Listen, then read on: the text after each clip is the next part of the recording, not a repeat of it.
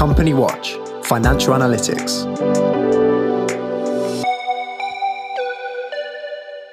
Hello, and welcome to the Company Watch Coronavirus Podcast. I'm Jo Kettner, CEO of Company Watch, and I'm joined by Nick Hood, Financial and Commercial Risk Analyst. Welcome, Nick. Morning, Joe. We're recording today's episode in the morning of Tuesday, the 29th of June. I suppose our big uh, piece for this week is the Bank of England Monetary Policy Committee report, which was released um, last Thursday, I believe, I think, 24th. Um, the headline I think was most picked up on was that the Bank of England has admitted that inflation is going to be over their 2% target and will, um, they say, go up to about 3% um, this year. And the outgoing chief economist, Andy Haldane, has done the press rounds, again, being the lone dissenting voice, saying that he believes that in fact, inflation could well be higher than this 3%. Um, it, 3% won't be the high watermark. And that although we might not see the double digits of the 70s and 80s, a rise in inflation will inevitably mean a sharp rise in interest rates at some point down the line. So he was he's kind of justifying why he wanted to ease back on the quantitative easing um, that the Bank of England should commit to. So there's some there's some interesting things in the MPC report that I think we'll pick up on. And also, I think it points a little bit to um, an industry as a, as a microcosm. Like Nick, you picked out some, some interesting figures that are slightly buried in the report, but I think we should look at construction as, a, yep. as an industry of interest. Um, some other interesting research around personal guarantees and um, impact on, on loans for, for businesses and what might be ahead, and also business rates. I think that's something that we haven't really talked very much about um, over recent weeks, but I think it's worth looking at what's going on with business rates, especially as the rate relief for those um, certain sectors, retail, hospitality, and so on, are due to end at the end of this month, and it's reduced from 100% to, I believe, 75%. But I think Nick might correct me on that. Nick, let's start with the MPC report. What did you find that was interesting in here? Well, to be honest with you, the um, the bland um, uh, uh, relaxation of, of, of the Bank of England about the the situation on inflation. I mean, uh, you know, to quote them from the report, financial market measures of inflation expectations suggest near-term strength in inflation is transitory and then, of course, they talk about 3% being the high watermark later in the year. Now, they may be right. I don't think they are. Uh, they might be wrong. But actually, I have a much more fundamental problem with this because I do an awful lot of research in a great number of sectors. Um, and what is clear is there is huge pressure on business input prices across multiple sectors construction, hospitality, manufacturing, haulage, non food retail, grocery trade, you know, almost everywhere you go.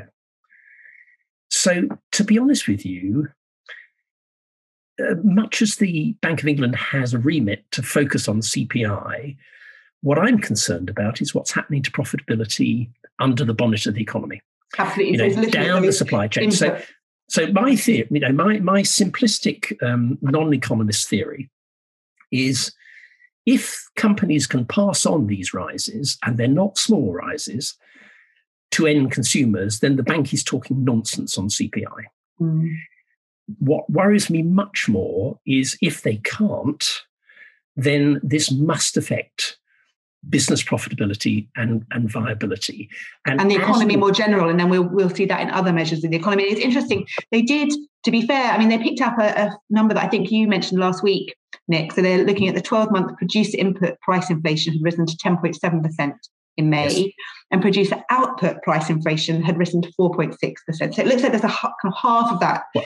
is being carried on in a kind of very simplistic um, simplistic I mean, that's very that's very true. But I mean, you know, the issue with this is 10.7% rise in costs in industries with low profit margins mm. is very very serious yeah. and if you're in you know if you're a house builder with current um, house price inflation do you care if the price of, uh, of bagged concrete or bricks and block uh, blocks are going through the roof maybe not but believe me, if you're in in some other sectors, non-essential retail, um, some parts of manufacturing, haulage, mm. you know, mm. where delivery prices are highly sensitive, then the answer is, you know, this could be a really, really serious problem. So I, I don't think the Bank of England can have it both ways, and I don't think they're looking at the uh, the impact on business nearly closely enough. And this, I suppose the other thing I'd like to just quickly pick up on on the um, business investment side, and it's maybe something that we'll link to on that personal guarantee research you picked up on. Um, but Q2, Q1, sorry, 2021 business investments were um, said to have fallen sharply by almost 12%. And that is from a very low base. You know, we know that business investment was really under um, the pre-pandemic level. So to have another mm. fall of 12% is quite significant, I think. Yes, um, and and of course, um, what what led me into all of this uh, was having done a lot of research, in particular in the construction sector. I wrote a blog about where it goes from, you know, post pandemic yesterday, and now here's a sector that, in a way, first of all, it's systemically important. Secondly, it is wherever you turn on a financial or an operational level, it is in difficulty. It has rampant cost inflation. The um, construction um, PMI index um, for May recorded the highest level of input cost inflation in the 24 years wow. that that sample that, that that survey has been running. So they're dealing with cost inflation, labor shortages. Now, one in four of all EU born construction workers left the UK industry, left construction industry in the year to September 2020. Oh. If you go back to the uh, Brexit referendum in 2016, since then, 42% of them have gone. Gosh. And there are, you know, this is not something where you can, you can go down the old labour exchange from my youth and hire yourself a few, you know, because construction is no longer brickies and, and, and, and chippies, it's a highly technical business, mm. highly skilled. You know, um, the labour that they need, of course, they need grunt labour. You know, mm-hmm. that's the nature of the of the beast. But they also need highly skilled people, not just at higher levels in the in, in the actual work uh, work team. Trouble there, they've got product shortages. I mean, I, I wouldn't know where to stop with listing the construction products. You know, everything. You know, um, bagged cement, plasterboard, um, uh, bricks, blocks, timber, steel products, all in short uh, supply, and the supply chains in disarray. Turmoil, yeah, absolute yeah. turmoil. And then add, you know, the the last insult to all the other injuries is delivery issues. Site delivery is becoming a problem because of you know it shows no industry is an island. The HGV driver shortage in the haulage industry is now meaning that just as we're being threatened with there being gaps on the supermarket shelves, there are now non-deliveries to site, and of course, with with what that does is to I mean, it completely ruins because things are so tightly planned, aren't they? You know, so tightly deliveries planned. Are, are, due on site, and they use and the, the and, materials and used there and then. And the penalties and claims. I mean, I've worked in the construction industry for six years, so I know how this works. Yeah. You know, you, you miss you miss a milestone or you miss a completion date, practical completion. The answer is the financial repercussions are really quite serious. Mm-hmm. And and what we need to remember as a background to all of this is that this is an industry with 6% of GDP, but 19% of insolvencies. Yeah. So if you, if you have risk in this sector, you know, it is not going well. I mean, they've done they've done remarkably well.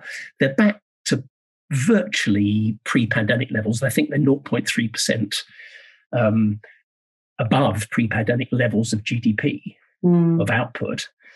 But blimey, I mean, some of the uh, some of the losses being reported and you and you think, well, some of the some of the cost increases may have been factored in because of Brexit that was a known issue, yeah. but some of the the supply chain issues, you know, the the increase in in input prices has really outstripped anything that people were imagining that Brexit yeah. might yeah um, might have. But, I mean, construction on. is just the clearest um, example I can find at the moment. But you know, this sort of stuff is going on yeah. all over the place. So you know, we're in danger as an economy of being top line happy, GDP growth happy, um, whilst ignoring what's happening to profit- profitability and viability.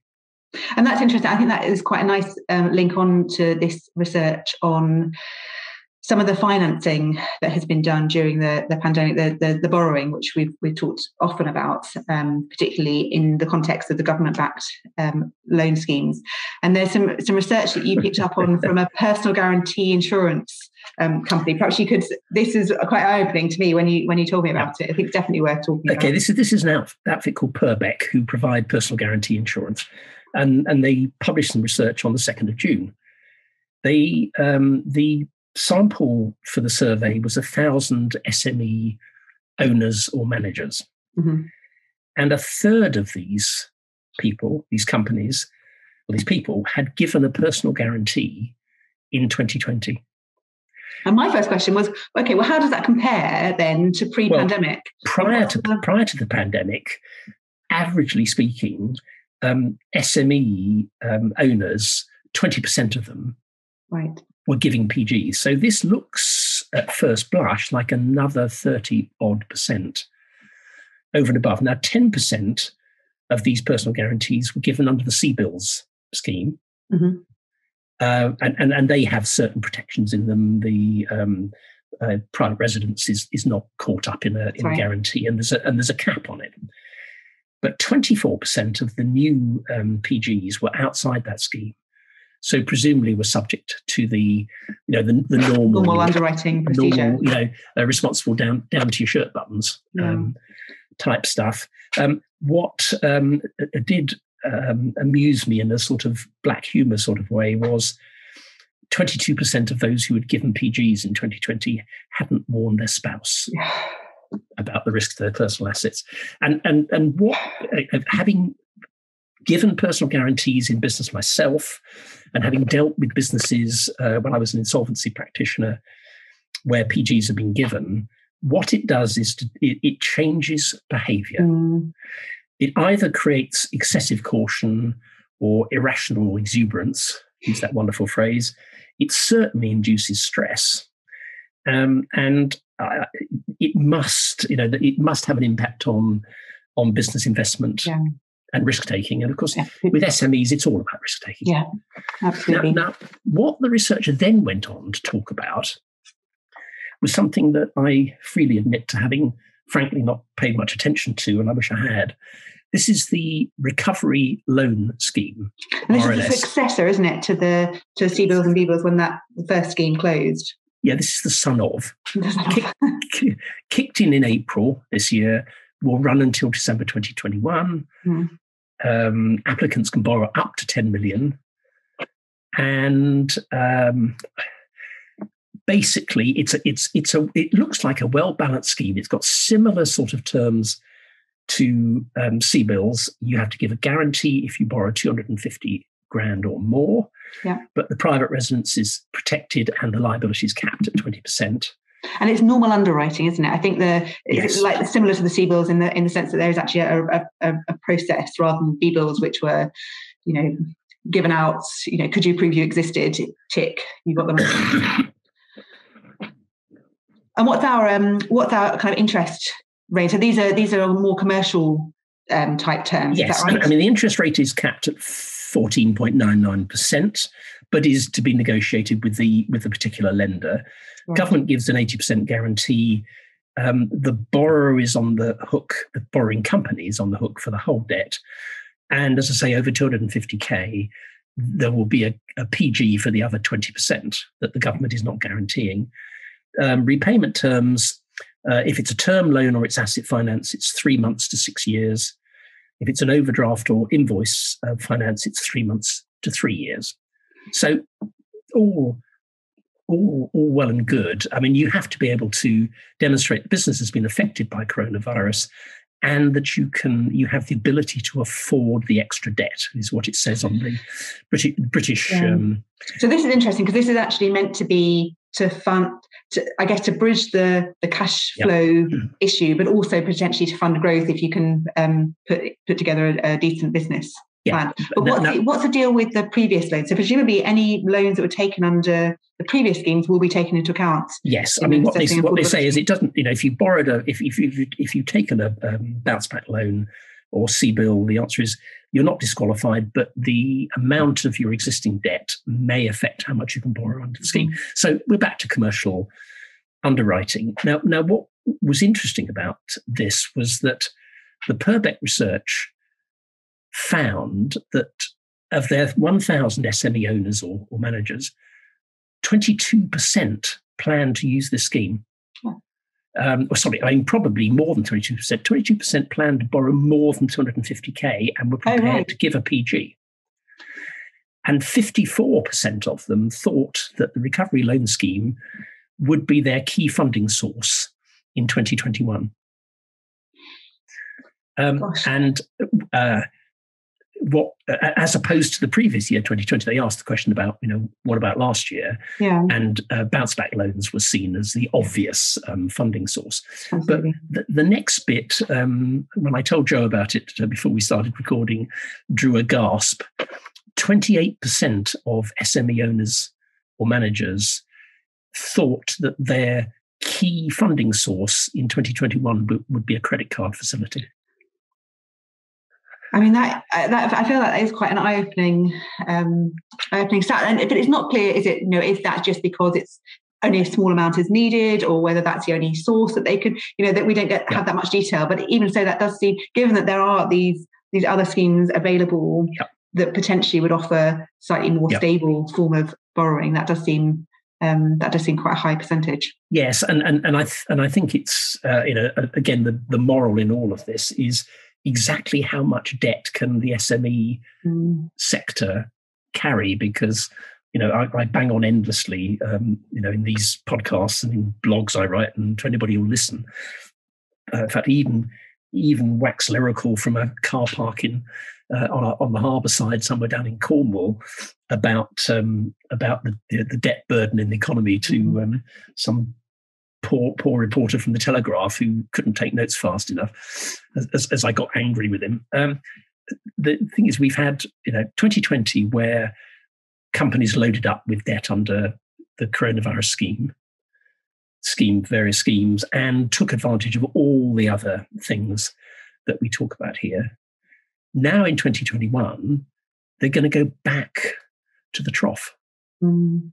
and they're going to drink again from from the debt stream and how much of this can think, they repay? Again, I mean, this this is interesting to kind of link to the the last thing that we were going to talk about in terms of um, business rates and also that that kind of cliff edge that now mm. isn't or of been kicked down to, to September.